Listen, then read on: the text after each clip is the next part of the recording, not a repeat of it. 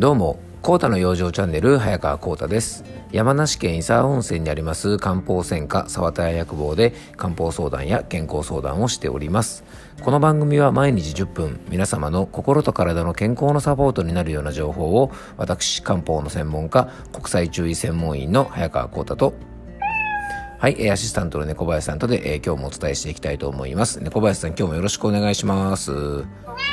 はい、よろしくお願いします。えっ、ー、と、昨日はね、猫林さんちょっと所用により、あの、お休みだったのでね、えっ、ー、と、今日はね、元気にできてくれてね、ありがとうございます。はい。今日もね、元気いっぱいでお届けしていきたいと思います。えっ、ー、と、昨日はですね、えっ、と、4月から新しく始まったラジオのね、えっ、と、レギュラーの番組が今度ね、毎えー、毎月第1火曜日にですね、えー、と出演する番組が新しく始まりまして、えー、と FM 甲府というラジオ局なんですが、えーとね、月中というね、あのー、まあ、チューズで、チューズデーの中なんでしょうね、きっとね。あのなんで、月中というですね、名前の番組に、えっ、ー、と、これからね、えっ、ー、と、レギュラーで出演させていただくことになりましたので、えー、もよかったらですね、毎月の第1月、あ、第1火曜日の、えっ、と、1時40分ぐらいから、えー、出演しますのでね、えっ、と、ラジオでも健康情報をお伝えしておりますので、ぜひ聞いていただけたらと思います。で、その番組なんですが、まあ、月中という番組でね、うん、まあ、僕らぐらいの世代、30代、後半ぐらいからですね、まあ、40代半ばぐらいまでの世代だとね月中といったらやっぱり SMAP のね青い稲妻ですよね。あの月中ですよね。はい。あのねえー、っと林田健二さんがね、えー、作曲した名曲でねあの頃はねちょうど SMAP の曲はねいろいろあのあの林田健二さんがね作ってた曲があってですねちょうどなんとかもうノリも良くてですねよくあの頃ね昔カラオケとかでよく歌ってたなと思いますね。はい。うん。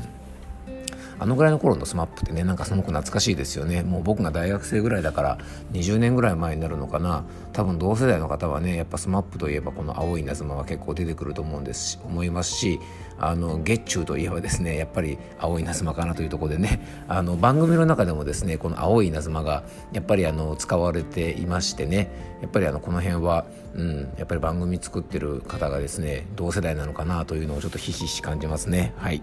でそこのね番組のパーソナリティをされてる方がね一人がね三浦さんという方でこれはあの以前も僕が出演していたあの木曜日の番組でもねパーソナリティやられてる方でえー、っと戦隊ヒーローが好きでですねえー、っとにゃんこが好きでレトロゲームも好きということでね非常にあの僕と趣味が合うあの素敵な女性の方なんですがえー、っと今回もね番組でもご一緒させてもらっています。はい、でもう一人がですね武井卓さんという方で、えっと、この方がですね、えっと、地元ではですね甲州戦記サクライザーというですねえっとなんていうかなご当地ヒーローですねいわゆるねあのご当地特撮ヒーローの番組が山梨県でありましてえっとねそれに出演されてるあの方なんですね。で僕初めてですね昨日スタジオでお会いしたんですがあの行ったらですねなんか僕のいとことですねなんか同級生で仲良かったんですなんて話をされてですね、まあ、本当世の中狭いなと思ったりとかあの僕もすごくお世話になってるですね方とま共通の知人がいたりしてですね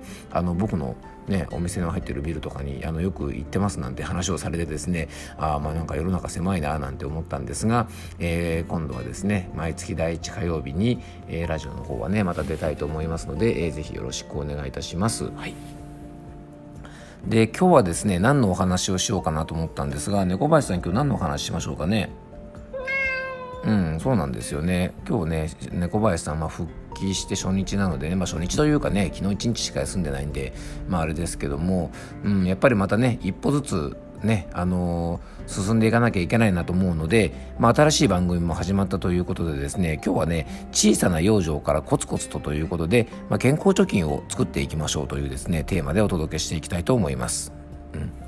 えー、今日のテーマね、養生はコツコツ続けることが大事ですよということでね。もう今日のね結論はもうこれです。なのでねあのこれで終わってしまうわけにはいかないので、まあ、改めてですね、まあ、コツコツすることの大切さなんかをねお伝えしていきたいと思います。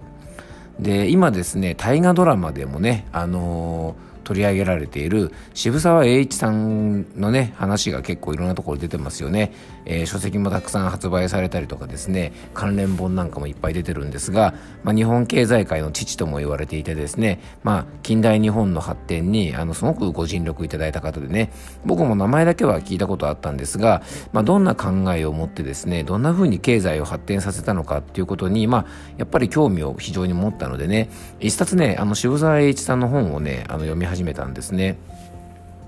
でそれはですね「論語とそろばん」というですね渋沢栄一さんが昔書かれた本の現代語訳版なんですね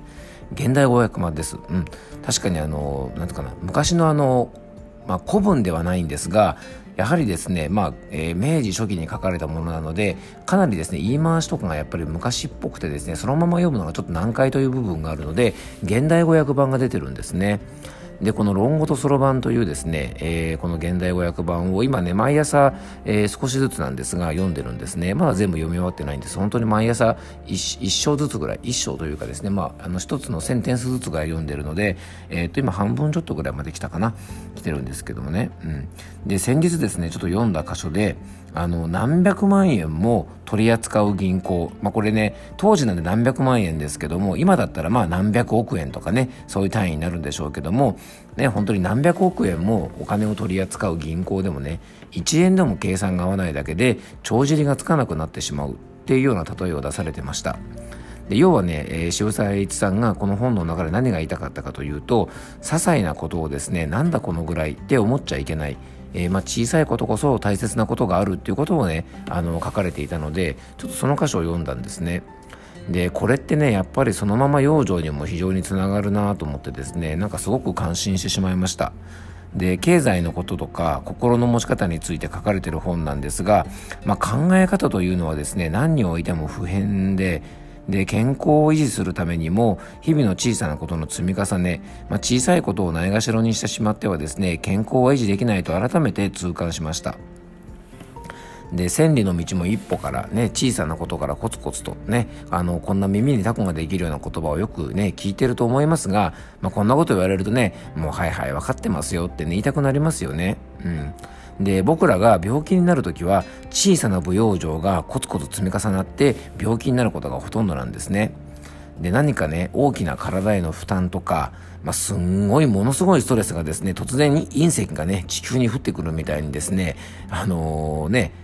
降り注いでですね体調とか心の状態を崩すことも、まあ、もちろんねあるんですが、まあ、多くの場合は小さな疲労、ね、ちょっとした疲れをためたりとかちょっとしたストレスとか小さな無理とかえー、日々の小さな不養生とかそういうことが積み重なって徐々に体力が低下したり慢性的な疲労が溜まったりしてある一定のところでですねボーダーラインを割ってしまって僕らは病気になると思います。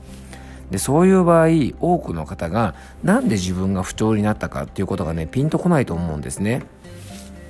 そんなにストレスは感じてないのにとか特に疲れてることはしてないのにとか特に無理はしてないのにっていうふうに思いがちなんですが日々のコツコツしたストレスケア日々のコツコツとした疲労のケア日々のコツコツとした食用状を怠っているとですねどんどん体が弱ってきて心の調子や体の調子を崩してしまうと思います。まあこれはね僕自身もすごくやっぱ実感がありますよね。なんかねちょっとねこう冷たいビールを飲みすぎたらお腹の調子悪くなったりとかですね、えー、やっぱりたまにはねあの好きなもの食べようと思ってですねあのちょっと食べ過ぎるとですねなんか吹き出物が出てしまったりとかですね。もうねあの体って正直ですよね。うん。で千里の道も一歩からなんて言いますが、まあ、健康への道もね本当に一歩からだと思いますし病気への道もね逆に一歩から始まると思います。なのでね毎日ちょっとでも歩くとか毎日ちょっとずつ食べ過ぎないようにするとか毎日ちょっとでも自分時間を作ってリラックスするとか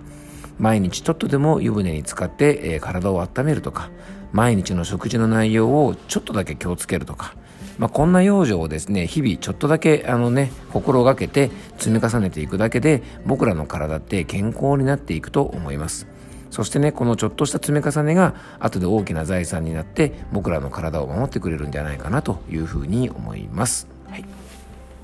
まあ、今日はね、小さなこともコツコツとということでね、ちょっと当たり前みたいな話をしてしまいましたが、えー、結構これ大事なことなのでね、改めて今日はお伝えさせていただきました。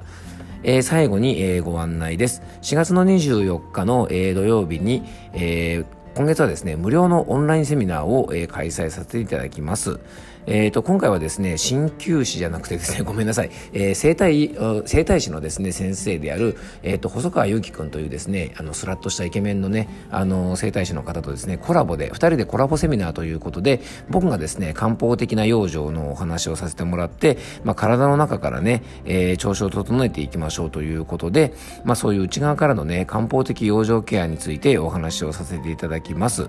で、えっ、と、細川先生の方からですね、えっ、と、体の外側から、えー、ケアしていくということでですね今回は女性の健康をテーマに体の外側と内側からケアしていきましょうということでね月経トラブル対策などを中心に女性の健康についてですね、えー、と8時から9時半ぐらいまでの間に、えー、ちょっとねセミナーをしたいと思ってます。で Zoom でやるオンラインセミナーで今回ですね山梨県の方限定の、えー、と参加ということで募集をさせてもらっておりますので、え、詳しい内容はですね、えー、と僕のね番組詳細の方にリンク貼っておいたりとか、えー、しておきますのでねご希望の方はぜひご連絡いただけたらと思います。でね、あと、ノートの方で、えっ、と、マガジンを今、えっ、と、販売しております。えっ、と、ほぼ日刊コータの養生通信ということでですね、えっ、と、ほぼ毎日、えっ、と、3000文字程度の健康のコラムも配信しておりまして、えっ、とね、一つだと100円なんですが、えっ、と、こちらのマガジンをね、月額で購入していただくとですね、500円で全部の記事が読めますので、えっ、と、非常にね、あの、お得となっておりますので、ノートの方のコラムもですね、ぜひそちらの方からご覧いただけたらと思います。えー、今日も聞いていただきありがとうございました。どうぞ素敵な一日をお過ごしください。漢方専科サーター薬房の早川幸太でした。では、また明日。